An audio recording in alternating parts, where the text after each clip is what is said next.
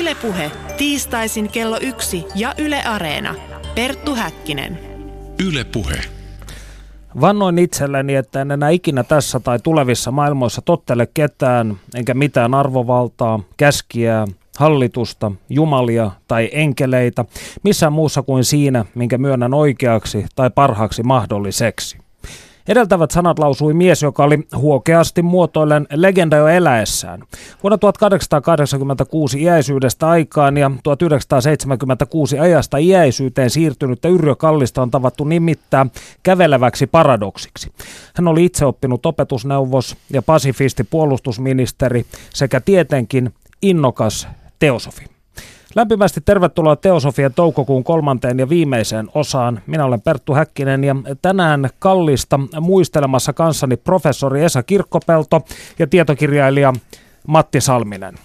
Ja Panu Hietanava puolestaan keskustelee Antti Harmaisen kanssa siitä, minkä takia teosofialla oli niin suurta imua sivistyneistön ja taiteilijoiden keskuudessa 1900-luvun alkuvuosina. Mutta lähdetäänpä teistä, herrat. Miten tutustuitte Kallisen hahmoon ja miksi alun perin innostuitte hänen ajatuksistaan? Ottaako nuorempi vai vanhempi vastuun?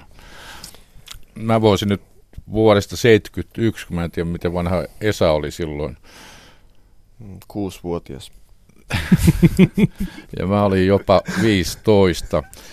Eli se tapahtui silloin minun kohdallani.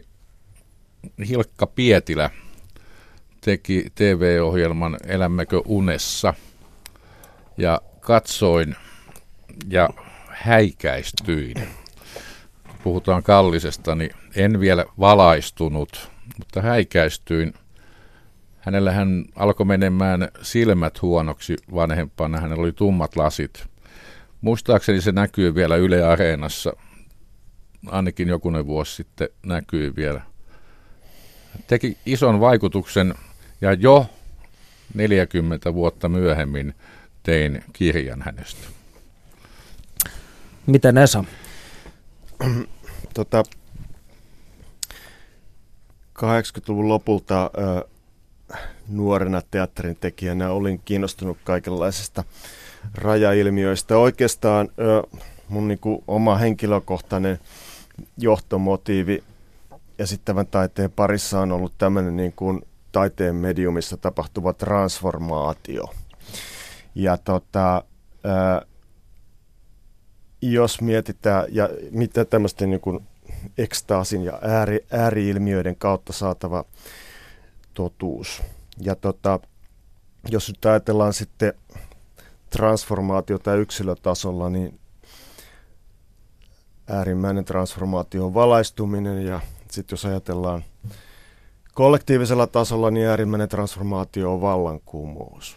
Ja kallisessa nämä kaksi asiaa, valaistuminen ja vallankumous, yhdistyy. Eli Kallinen, kun päätin tarttua aiheeseen 90-luvun puolivälissä, niin edusti mulle sitä, sitä niin kuin, ä, arkkietiikkaa, arkki politiikkaa, jota mun mielestä teatterikin edusti parhaimmillaan ja edustaa edelleen. Niin Kallinen oli eittämättä. Tämä oli hyvin sanottu, koska Kallisessa oli jotain tällaista apokalyptista jossain määrin sekä ihmisenä että ajattelijana. Valoa kohti ja totuutta kohti suuntautuvaa. No jos ajatellaan Kallisen henkilöhistoria, niin hän oli kotoisin Oulusta ja hänen isänsä Heikki oli maltillisen työväenliikkeen edustaja raittiusmies. Miten tämä lapsuuden kodin ideologinen perusta näkyy Kallisen pitkässä elämässä? No kyllä mä sanoisin, että hyvinkin vahvasti. Eli isän vaikutus ilmeni kirjallisuuden lukemisena – sosialismi myös. Ilmeisesti tuli, ihan tarkkaa tietoa ei ole, mutta se tuli ö, Heikki Kallisen eli isän kautta, mutta myös sitä kautta, että Kallinen itse siis Yrjö pääsi rautateiden palvelukseen. Ja siihen aikaan siellä oli, tota, oli, oli ö, ikään kuin tällaista työväen opistoa, eli työväenliike, työväen niin kuin tällainen oma kouluttautumisjärjestelmä, ja hän liittyy myös veikkaisin isän vaikutuksesta SOSTEM nuorisoliittoon. Ja kaiken lisäksi Heikki Kallinen taisi olla Matti Kurikan oppipoikia. Eli ne tietynlaiset niin lähtökohdat tuli Kallisen kohdallakin.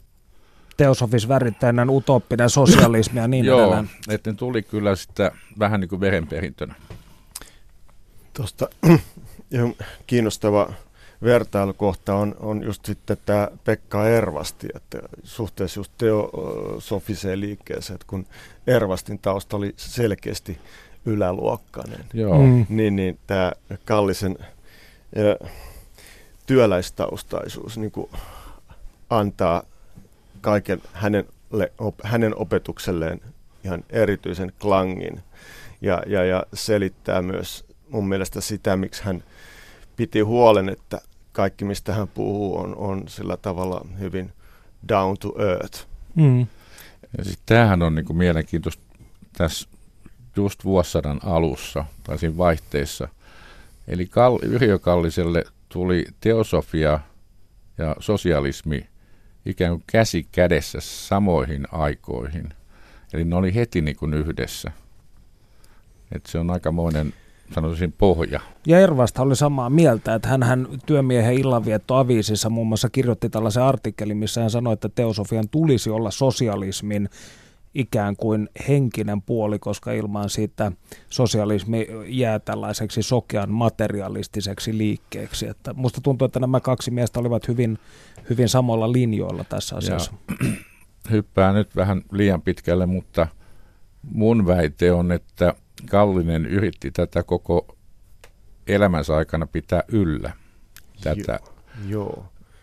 Epäpyhää liittoa. Joo, eikä hän ollut, eikä, nää, eikä puhuta nyt vain yksittäisistä herroista ja poikkeusyksilöistä, vaan kyllä nämä, niin kuin nämä laidat haki toisiaan ja hakee edelleen, ja, ja sehän tämä mun mielestä mielenkiintoiseksi tekeekin, että tota, täällä on niin kuin nykypäivässä omat vastineensa, mutta siitä voidaan puhua tuosta Kallisen ää, ää, nuoruudesta ja taustasta, vaan on, on kyllä sitten todettava, että ei hän kyllä kaikkia kirjoista oppinut, että kyllä hän oli, oli semmoista niin kuin erityistä omakohtaista oivallusta, ja niistä hän myös puhuu lapsuudesta ja nuoruudestaan, miten hän koki esimerkiksi hyvin voimakkaasti sen aikansa hurmahenkisyyden, joka sitten johti johti ö, ö, sisällissotaan ja, ja, ja, ja tota, tämä niin hänen pasifisminsa niin on, on niin kuin aika semmoista, myös semmoista henkilökohtaista inspiraatiota.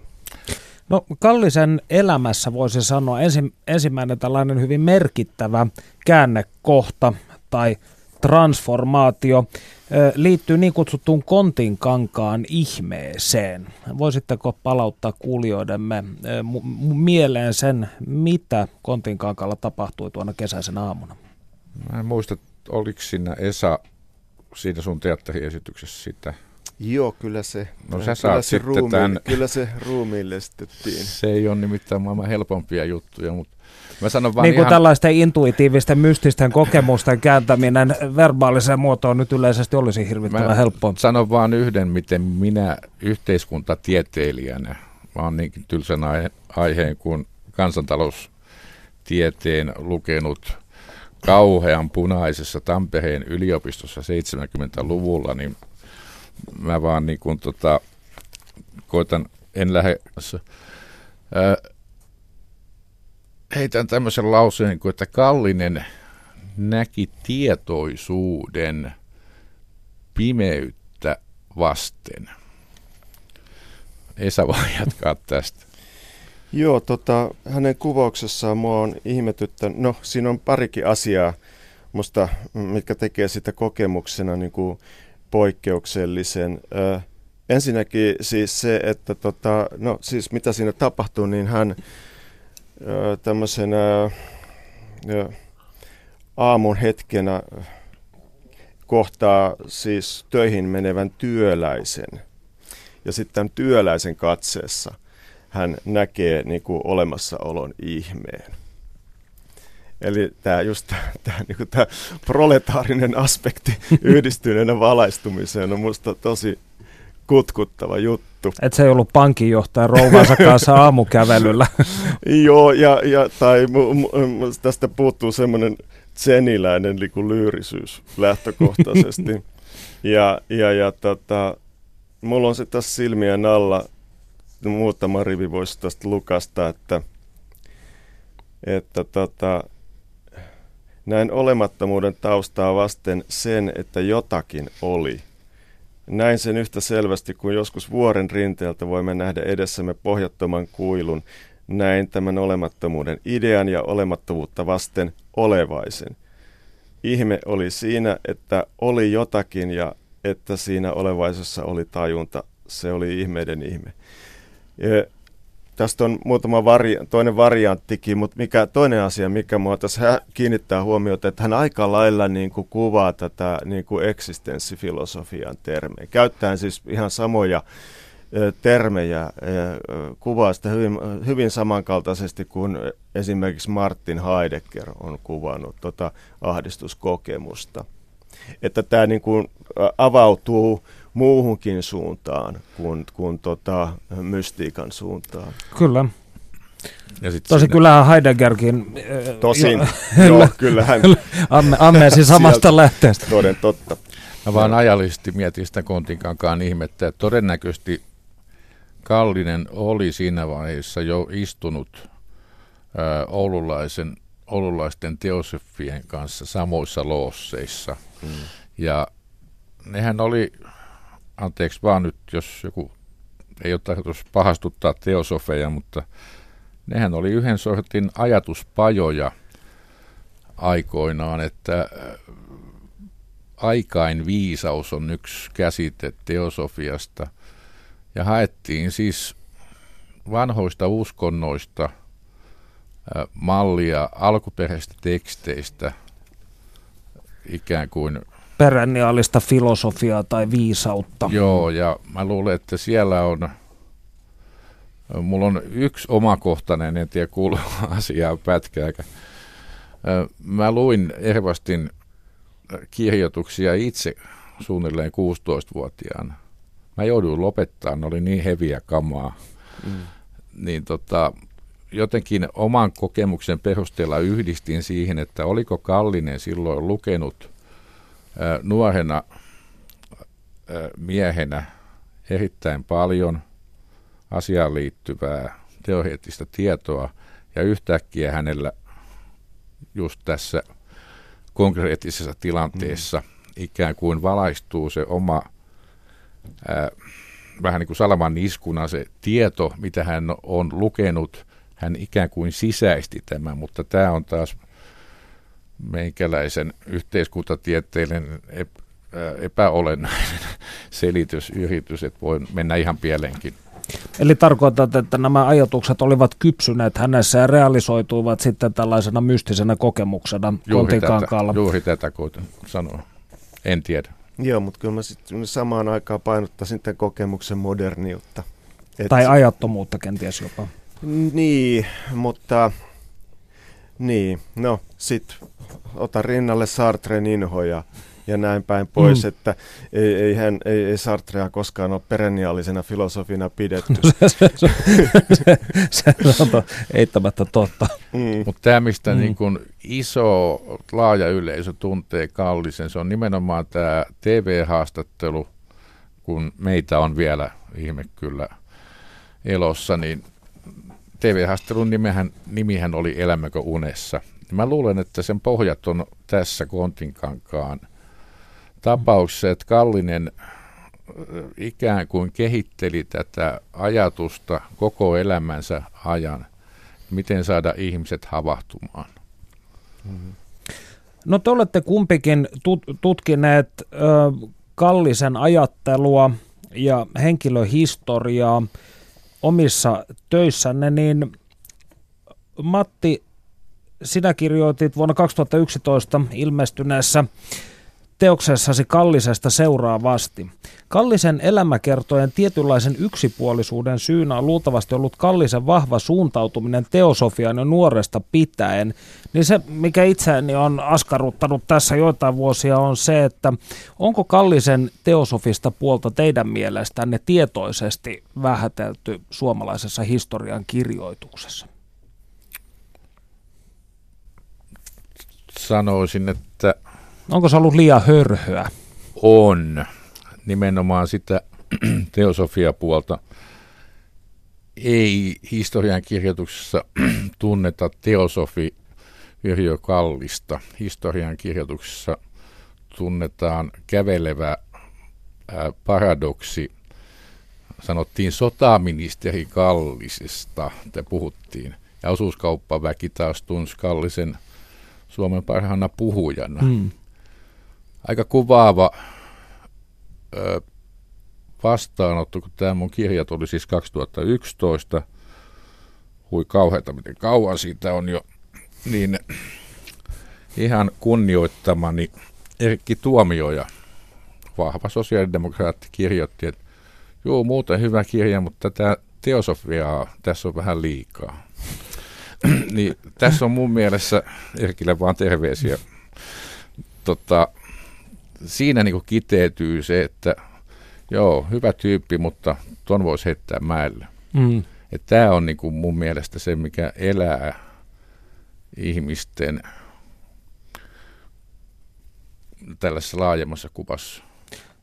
Sä Esa mainitsit mulle silloin, kun, että 90-luvulla kun teit näitä taustatutkimuksia tätä kallisnäytelmää varten, niin et ollut laisinkaan siinä vaiheessa vielä tietoinen tämän kallisen, voisiko sitä kutsua henkiseksi harjoittuneisuudeksi, niin sen laajuudesta? Ei joo, tämä Matin kirja toi paljon semmoista informaatiota kyllä tältä suunnalta, mitä ei ollut silloin saatavilla. Että oli tämä Niemisen ja, ja sitten Raskun nämä elämäkerrat. Mm. Sinänsä ansiokkaat molemmat, mutta tämä vaikka Rasku on teosofi itsekin, niin hän, hänkään ei tätä niin kuin, tuonut siinä mitassa historiallisesti tätä evidenssiä esiin, mitä, mitä Matin kirjassa tuli. Miksi? Onko, onko sulla tästä minkään näköistä veikkausta tai epäilystä, että minkä takia Rasku sivuutti tätä puolta niin paljon? Tätä haluaisin kyllä kysyä Matilta, mutta kyllä mä niin yleisesti ottaen ajattelin, että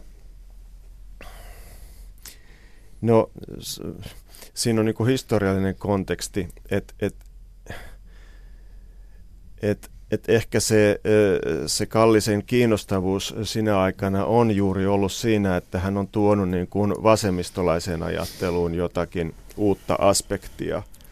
Ja, ja, ja tämä, tämä teosofian korostaminen siinä yhteydessä olisi voinut niin kuin kompromettoida, mm. kompromettoida sen asian. Ja, ja, ja, ja tota, sitten laajemmassa mitassa, niin, niin ei, niin kuin Kallisen kiinnostavuus ei ole yhdessäkään näistä hänen yksittäisistä kiinnostuksen kohdasta, vaan nimenomaan just tästä yhdistelmästä. Mä olen tuossa ihan täysin samaa mieltä, että Kallisen ymmärtää niin kuin kokonaisuutena paremmin kuin lähtee ottaa vaan teosofian tai ottaa sosialismin tai ottaa osuustoiminta puhujakiertueet tai työväen sivistysliiton puheenjohtajuus.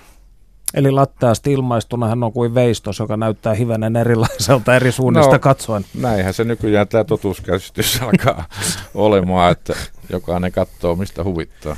Itse koitin saada siis kokonaisuuden hänestä ja mm-hmm. olisi mulla sitä pitempikin versio siitä Raskun ja Kallisen tota, keskinäistä tarinasta, mutta se taas liittyy niin pitkään tarinaan, koska se liittyy Art Pekuriseen. Mm. Joo, Eli pasi, puhua. pasifistiin. Ja tota, heillä tuli nimittäin kränä siitä. Rasku syytti Kallista, että no nyt mä alan kertoa sitä. Että, Kerro tota, vain.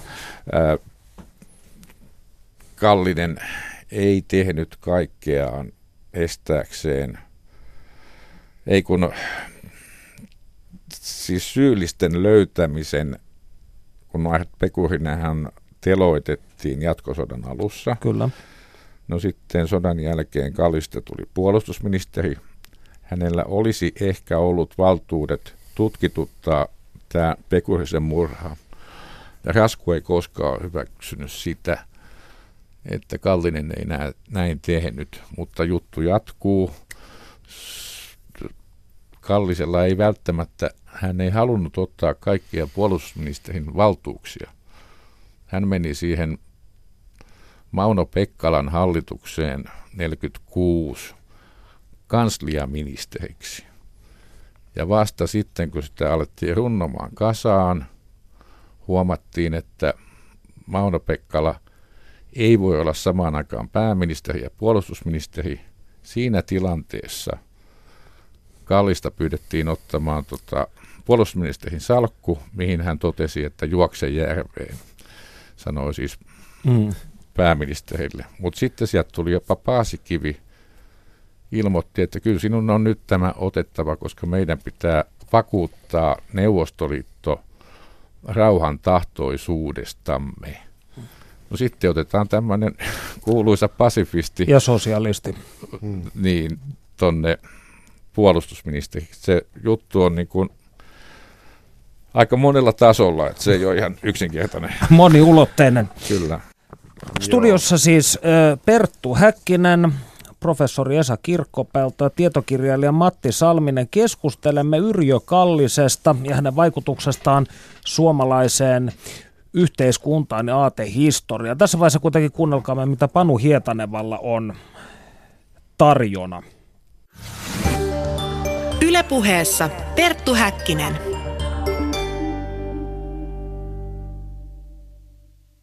Teosofisen toukokuun radio-ohjelmistamme on käynyt ilmi, että teosofia on puhutellut Suomessa herraskaista kansanosaa kuvataiteilijoista poliitikkoihin. Mutta millainen rooli sillä oli 1900-luvun alun nationalismissa ja kansallisen identiteetin rakennusprojektissa, johon taiteilijat taidemaalareista kirjailijoihin osallistuivat? Entä miksi Eino Leino koki löytäneensä teosofiasta itselleen henkisen kodin ja miksi teosofia ylipäänsä istui niin hyvin ajan henkeen tuolloin 1900-luvun alussa? Päätin kääntyä edellä mainittujen kysymysten tiimoilta Tampereen yliopiston historian tohtori koulutettavan Antti Harmaisen puoleen. Oikein hyvää päivää Antti Harmainen ja tervetuloa ohjelmaamme. Hyvää päivää. Hauska olla ohjelmassa. Kirjailija Eino Leino oli 1900-luvun alussa yksi niistä suomalaisista kulttuurivaikuttajista, jotka kiinnostuivat teosofiasta. Teosofia tarjosi Leinolle työkaluja, kun hän kävi läpi jonkinlaista taiteellista identiteettikriisiä. Mikä oli tämä identiteettikriisi ja mikä sen hänelle aiheutti? No 1900-luvun taite ja varsinkin ne alkuvuodet, niin siinähän Suomessa ja muualla Euroopassa tapahtui kauhean paljon kaikenlaista. Et ei Leinonkaan tapauksessa on aika vaikea oikeastaan eritellä sitä, että, että mikä, tota, mikä olisi tämmöinen yksittäinen tekijä, mikä sen kriisin on laukassut. Siinähän oli poliittinen tilanne, oli kauhean kiihkeä, oli näitä Venäjän hallinnollisia uudistuksia, joita sitten kutsuttiin sortovuosiksi Suomessa, jotka aiheutti sitten paljon erilaisia skismoja ja oireiluja julkisuudessa. Sitten toisaalta Leinolla oli tämmöinen niin kuin taiteellinen aikuistuminen ehkä menossa. Et, et kilpailuhan oli kuitenkin 1900-luvun alussa jo aika kovaa ja Suomen taite, taidekenttä, siellä oli kovia tekijöitä ja Leinon piti löytää tällainen niin kuin oma taiteilija-identiteetti ja oma taiteellinen ääni. Se oli yksi syy. Toisaalta siinä oli ehkä ihan tämmöisiä vielä niin kuin intiimimpiäkin syitä, että Leinollahan oli rakkauselämässä, oli oli tuota noin niin turbulenssia siihen aikaan ja siellä tapahtui kaikenlaista, oli terveysongelmaa, et, et se, oli, se 1900-luvun alku oli Leinon kannalta kyllä aikamoista tällaista niin kuin kriisistä kriisiin loikkimista. Ja, tuota, ja siitä on helppo sitten ajatella, että jos koko ajan pelottaa ja, ja tota, ottaa aivoon, niin se altistaa tällaiselle uskonnolliselle eksistentiaaliselle pohdinnalle. Kuinka Leino sitten löysi teosofian? Onko tämä asia tiedossa? Näin historiatutkimuksen kannalta siihen on kauhean vaikea antaa mitään niin yksilitteistä vastausta, että, jossa siis mä sanoisin, että se asia on nyt juuri näin – et tota, ehkä mun mielestä on tärkeää ymmärtää se, että, että tota, että tavallaan Leino tuli tämän teosofian suhteen, niin sehän tuli oikeastaan niin kuin valmiiseen pöytään, kun se tuli 1900-luvun taitteessa, muutti, muutti tota tuolta maakunnista Helsinkiin. Että olihan tämä teosofisen seuran, seuran nämä tota, sen edustama oppi, niin se oli ollut kuitenkin suomalaisen älymystön piirissä vireillä jo sieltä 1870 1880-luvulta saakka, oikeastaan niin kuin reaaliaikaisesti suhteessa siihen, miten teosofinen seura toimi kansainvälisesti ja Euroopassa.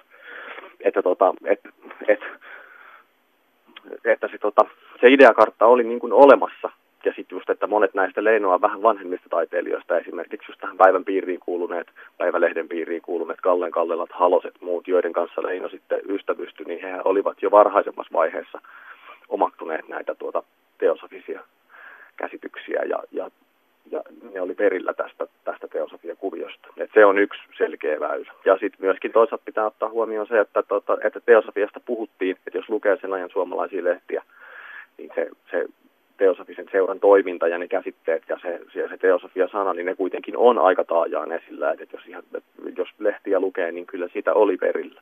Leino tosiaan uudistui runoilijana 1900-luvun alussa. Hän hylkäsi realismin ja alkoi käyttää lyrikassa vertauskuvia, mutta millainen rooli teosofialla lopulta oli tässä muutoksessa?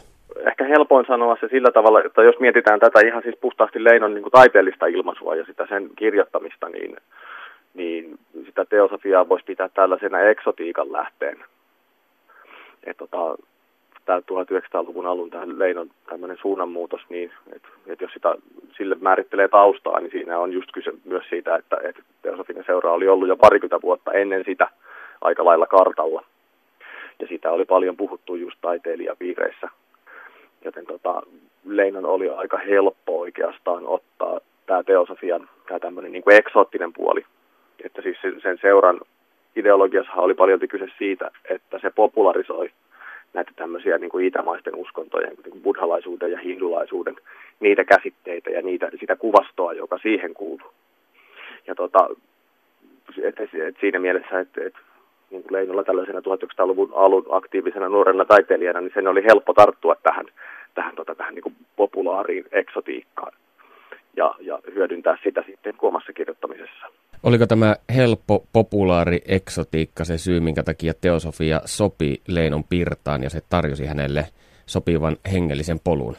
No osittain, osittain joo. Et, ja olihan se myös, että et, tietenkin, et, et eihän kyse ollut pelkästään niin tällaista helposta populaarista eksotiikasta, vaan että, et kyllähän siihen teosofian julkisuuskuvaan kuului myös tämmöinen niin aika äärimmäinen ratlaavuus että tota, esimerkiksi Helena Blavatski, tämä teosofisen seuran yksi perustajista, niin sehän oli julkisuudessa profiloitunut nimenomaan tämmöiseksi niin kuin hämmentäjäksi.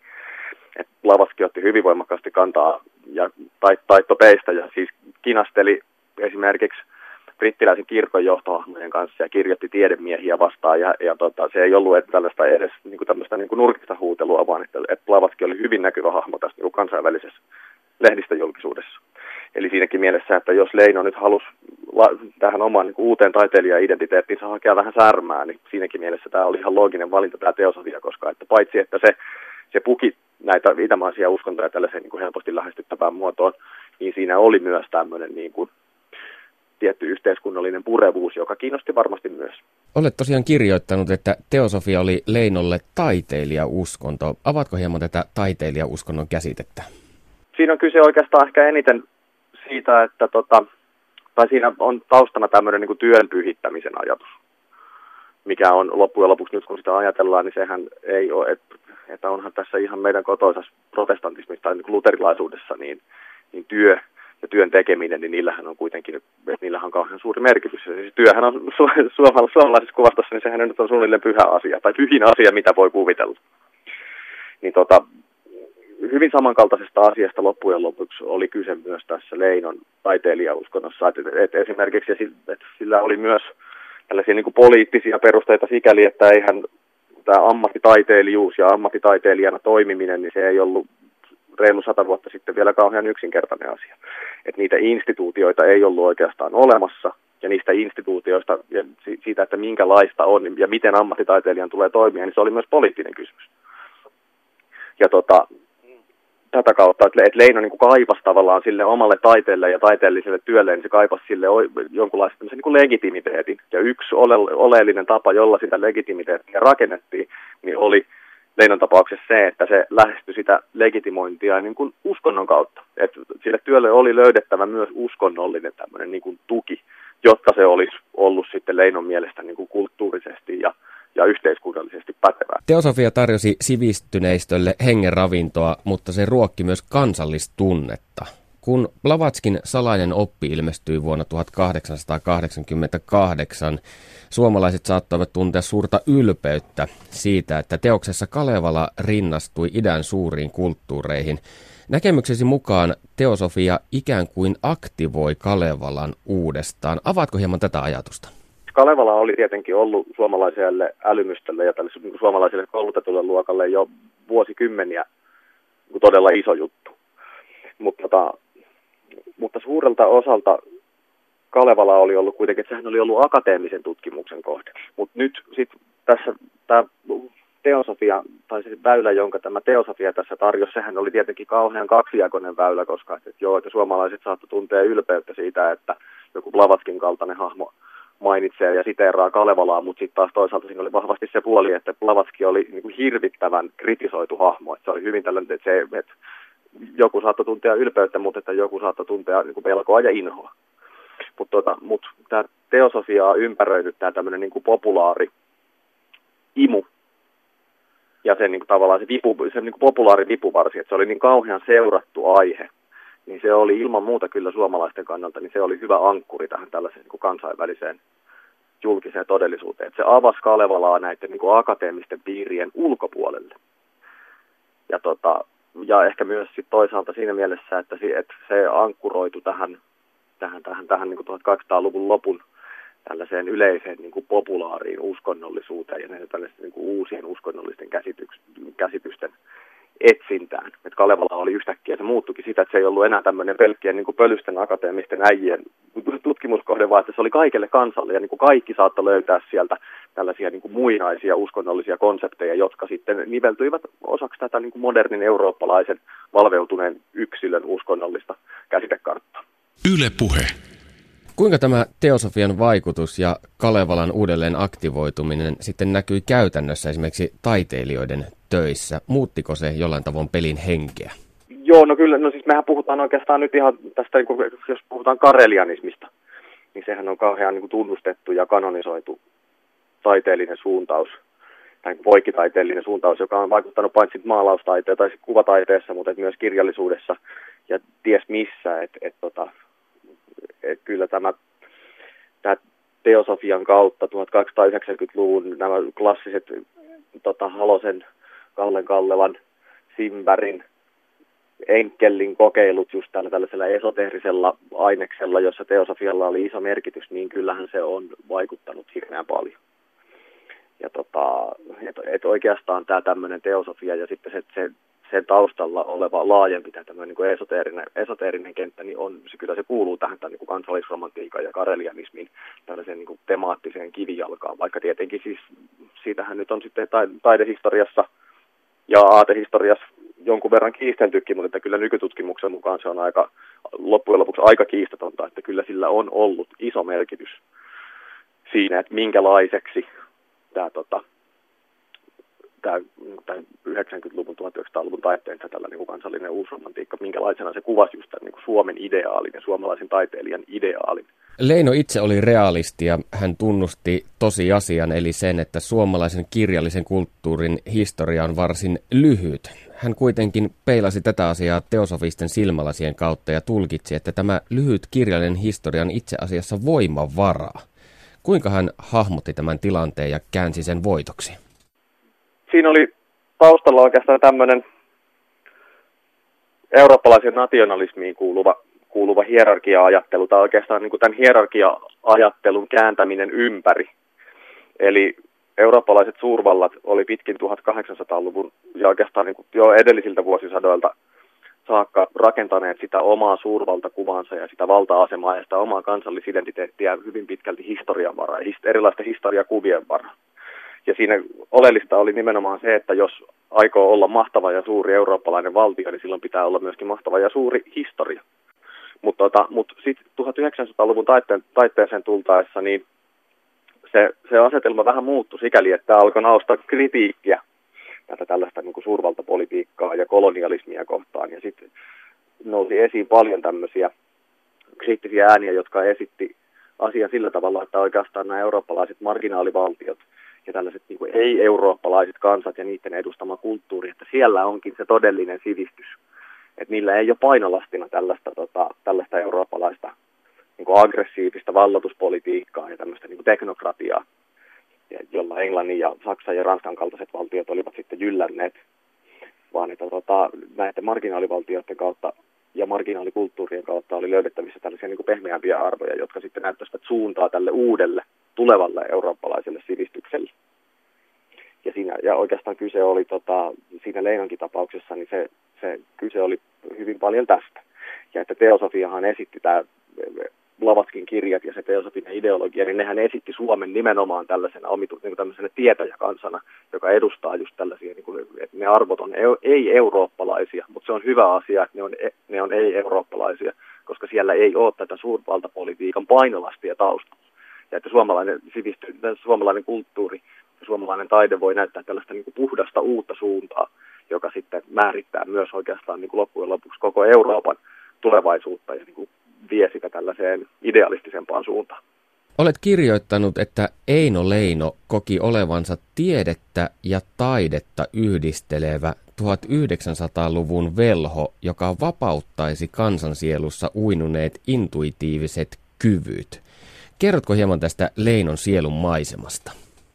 Se velhosana on tietysti saattaa kuulostaa vähän hämmentävältä, että et, et, eihän se tarkoita sitä, että mä olisin ajatellut Leinoa jotenkin tällaisena niin kuin smurfien velhona, joka, joka viittaniskassa on kyyristynyt erilaisten tuota, taikajuomapatojen ääreen, vaan että siinähän on taustalla just tämä tämmöinen niin kuin nationalistinen kehys, joka ohjasi myös Leinon ajattelua.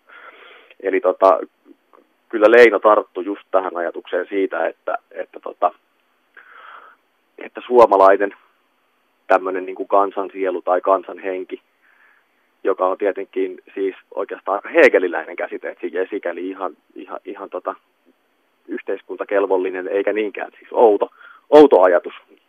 Et, tota, et taiteilijan tehtävä on nimenomaan niin kanavoida tätä tällaista suomalaista erityislaatusta kansanhenkeä ja, just, ja sitä kautta niin toteuttaa tämä tämmöinen niin tämmöinen erity, suomalainen erityistehtävä, kun näyttää sitten mulle Euroopalle suuntaa, suuntaa tässä niin kuin eurooppalaisen kulttuurin tämmöisessä nousussa.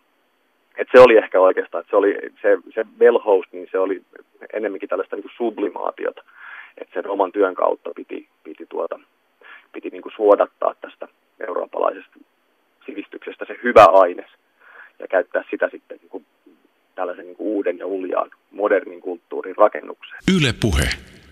Lämmin kiitos Panu Hietanavalle ja Antti Harmaiselle tästä äh, valistavasta puheenvuorosta. Minä, Perttu Häkkinen, jatkan studiossa Yrjö Kallisesta keskustelemista professori Esa Kirkkopella ja tietokirjailija Matti Salmisen kanssa. Äsken tuossa jo lipesimme toisen maailmansotan ja jopa sen jälkeisiin tapahtumiin vuosi 46-48, jolloin Kallinen toimi puolustusministerinä, mutta otetaanpa pieni askel taaksepäin. Hyvin keskeinen ja vaikuttava aika oli Kalliselle sisällissodan aika. Hän itse käytti tällaista termiä, että hän, hänet tempaistiin sisällissodan pyörteisiin. Niin miten, mikä oli Kallisen tilanne sisällissodassa? Miten se koetteli häntä? No,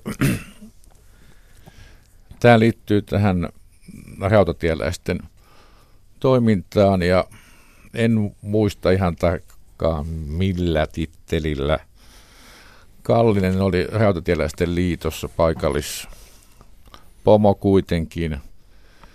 Ja se tilanne oikeastaan alkoi sieltä jo ennen sisällissodan alkamista. Nimittäin kun poliisivoimat hajos ja työväenjärjestöt lähti mukaan turvaamaan järjestystä.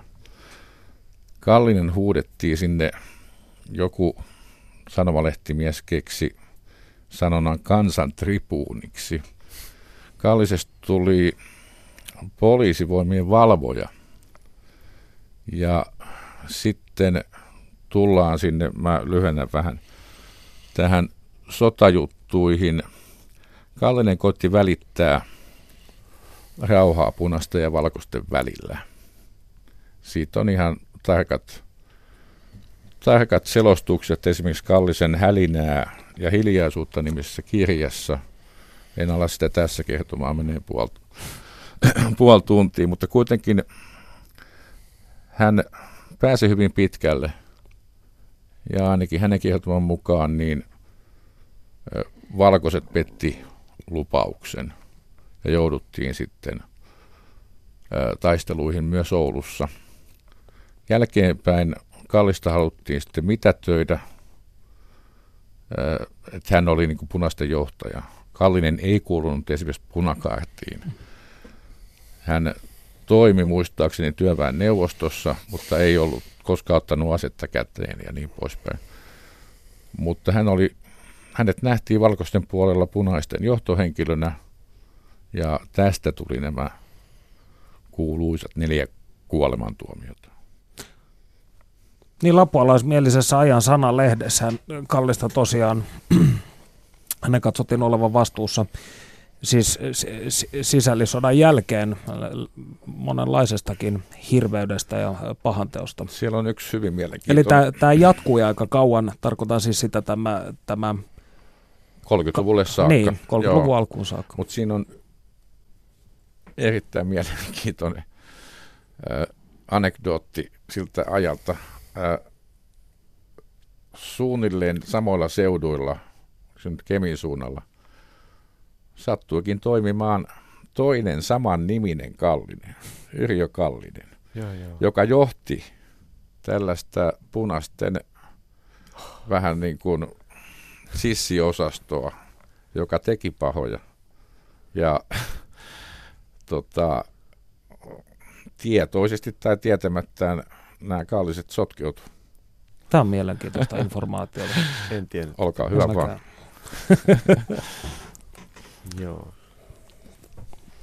Tota, tuosta sisällissodan kallisesta, niin tosiaan niin hän yritti löytää tämmöisen välittäjäposition ja pasifistiposition ja, ja, ja, ja varmaan noissa olosuhteissa se oli aika epätoivoinen yritys.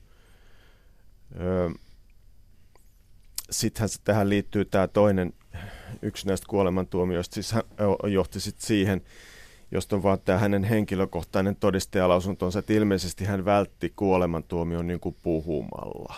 Et en tiedä, vedettiinkö hän sitten ihan, hän, ihan sieltä telotusrivistä oikeasti näinhän, näinhän jossain kuvataan. Että hän, mutta tota, e, tässä on niin kuin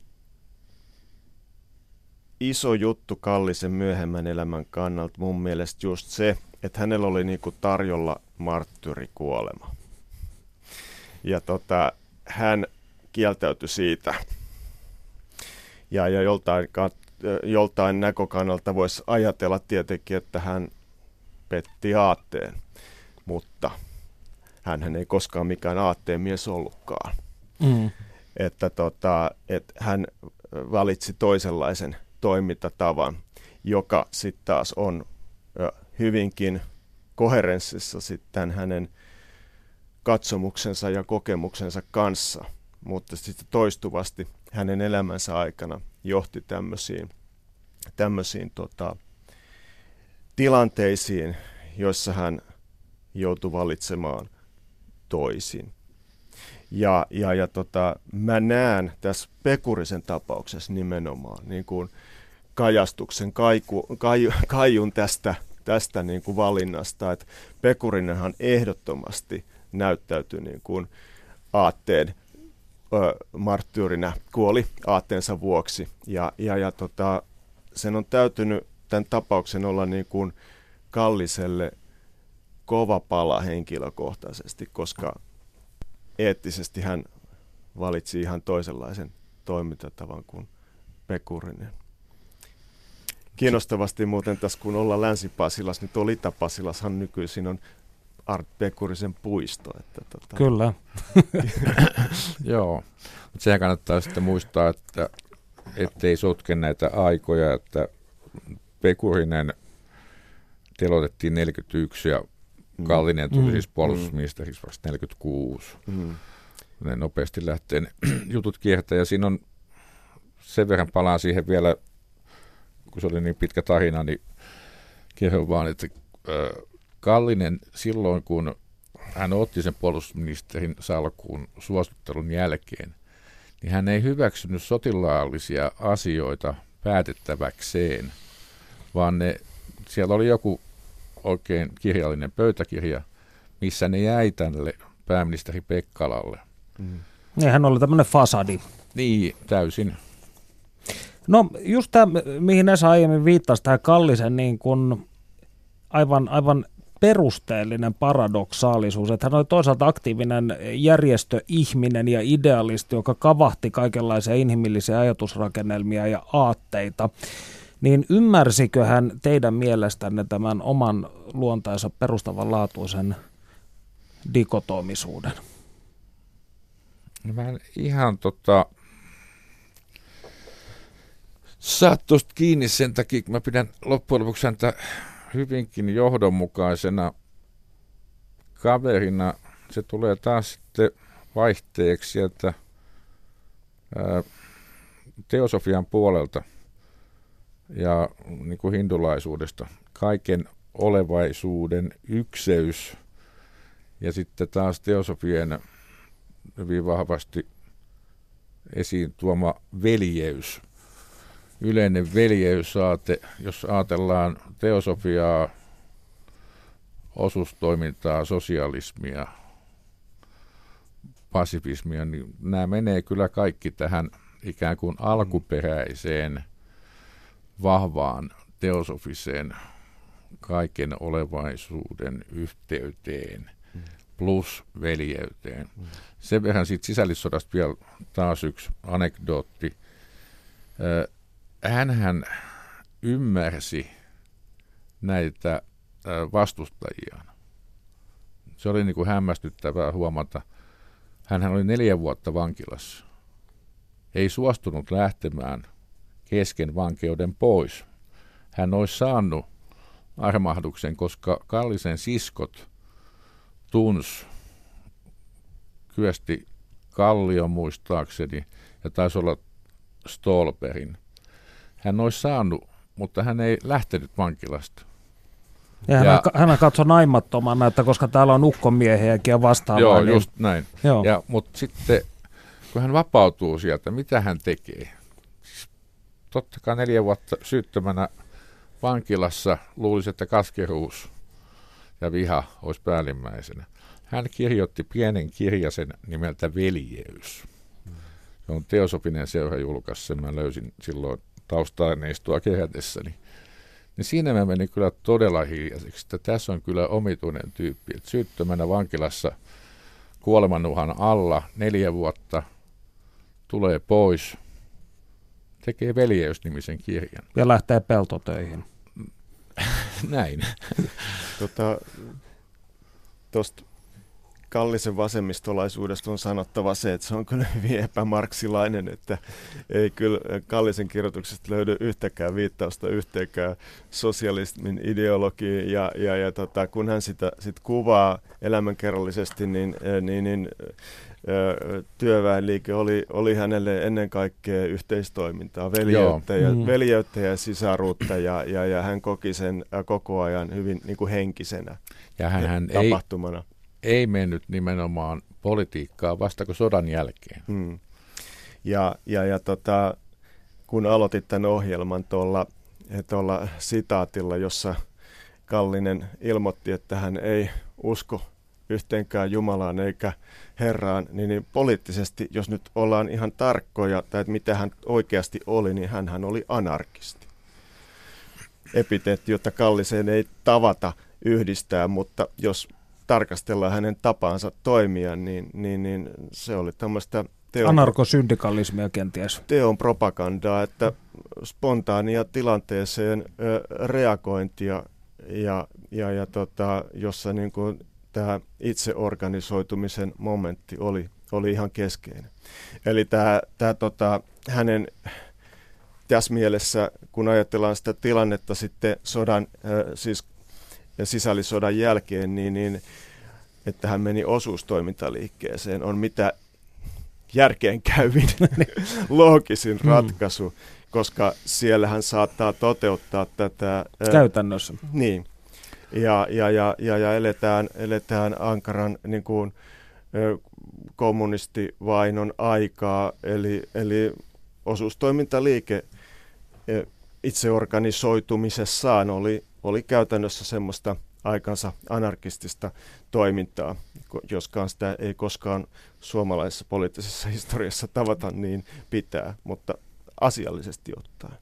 Eli tarkoitatko sitä, että Kallisesta kirjoittaessa tai häntä käsit, käsiteltäessä, niin olisi ehkä jonkinnäköistä syytä toisenlaiseenkin historialliseen revisionismiin, eli ei pelkästään se, että nähtä, nähtäisiin hänet vahvemmin teosofina, vaan myös nähtäisiin hänet kenties enemmän, enemmän anarkistina tai tämän tyyppisenä vapaana sieluna.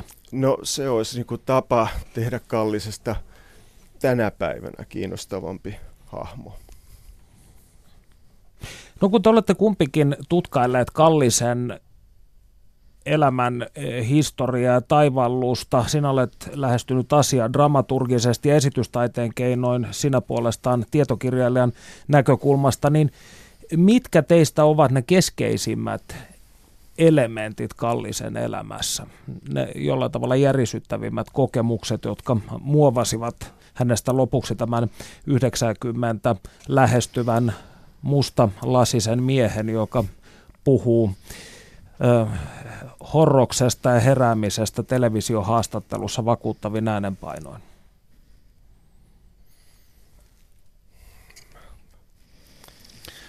No itse sanoisin, että ja on siis kokemus siitä, että älyttömän vaikea lähteä lyhyesti analysoimaan Yrjö Kallista.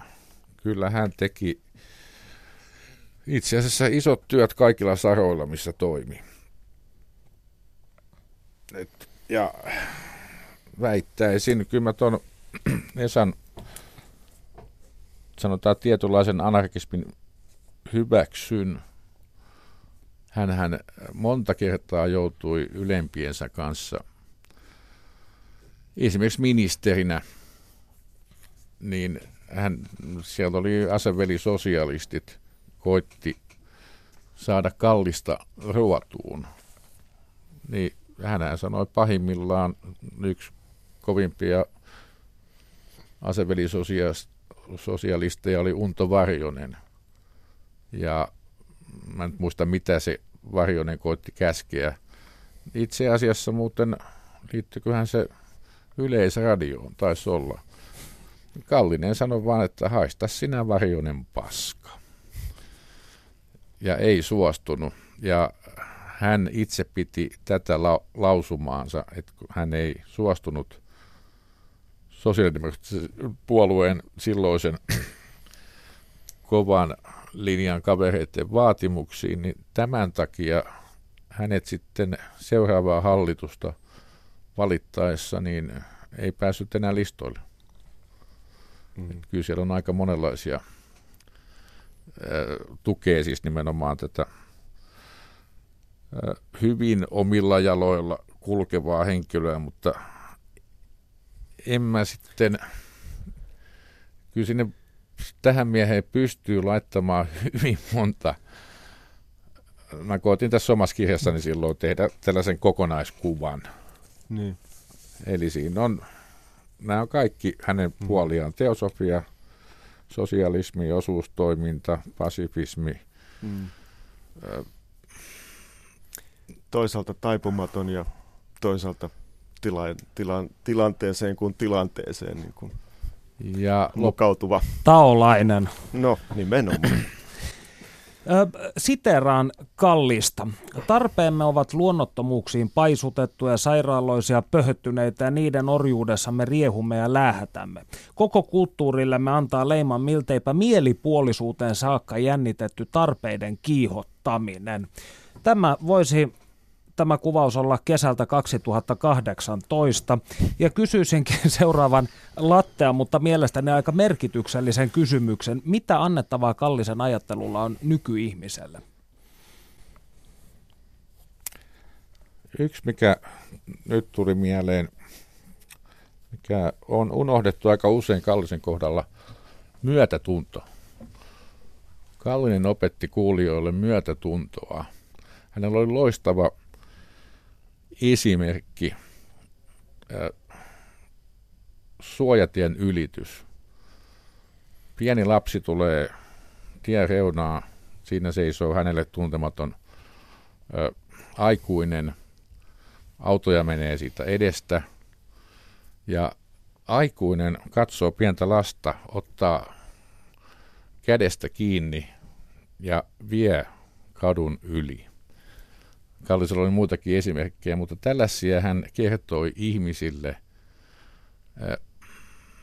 saadakseen sellaista luonnollista, sanoisin ilman poliittista värittyneisyyttä ihmisten päähän, että koettakaa nyt ymmärtää toisianne hieman enemmän. Toi niin kuin kuvastaa just sitä niin kuin Kallisen havainton ja, ja ajattelutavan niin kuin konkreettisuutta. Ja tämä, niin kuin tämä rauha ja pasifismi, että rauha on, on hänelle niin kuin,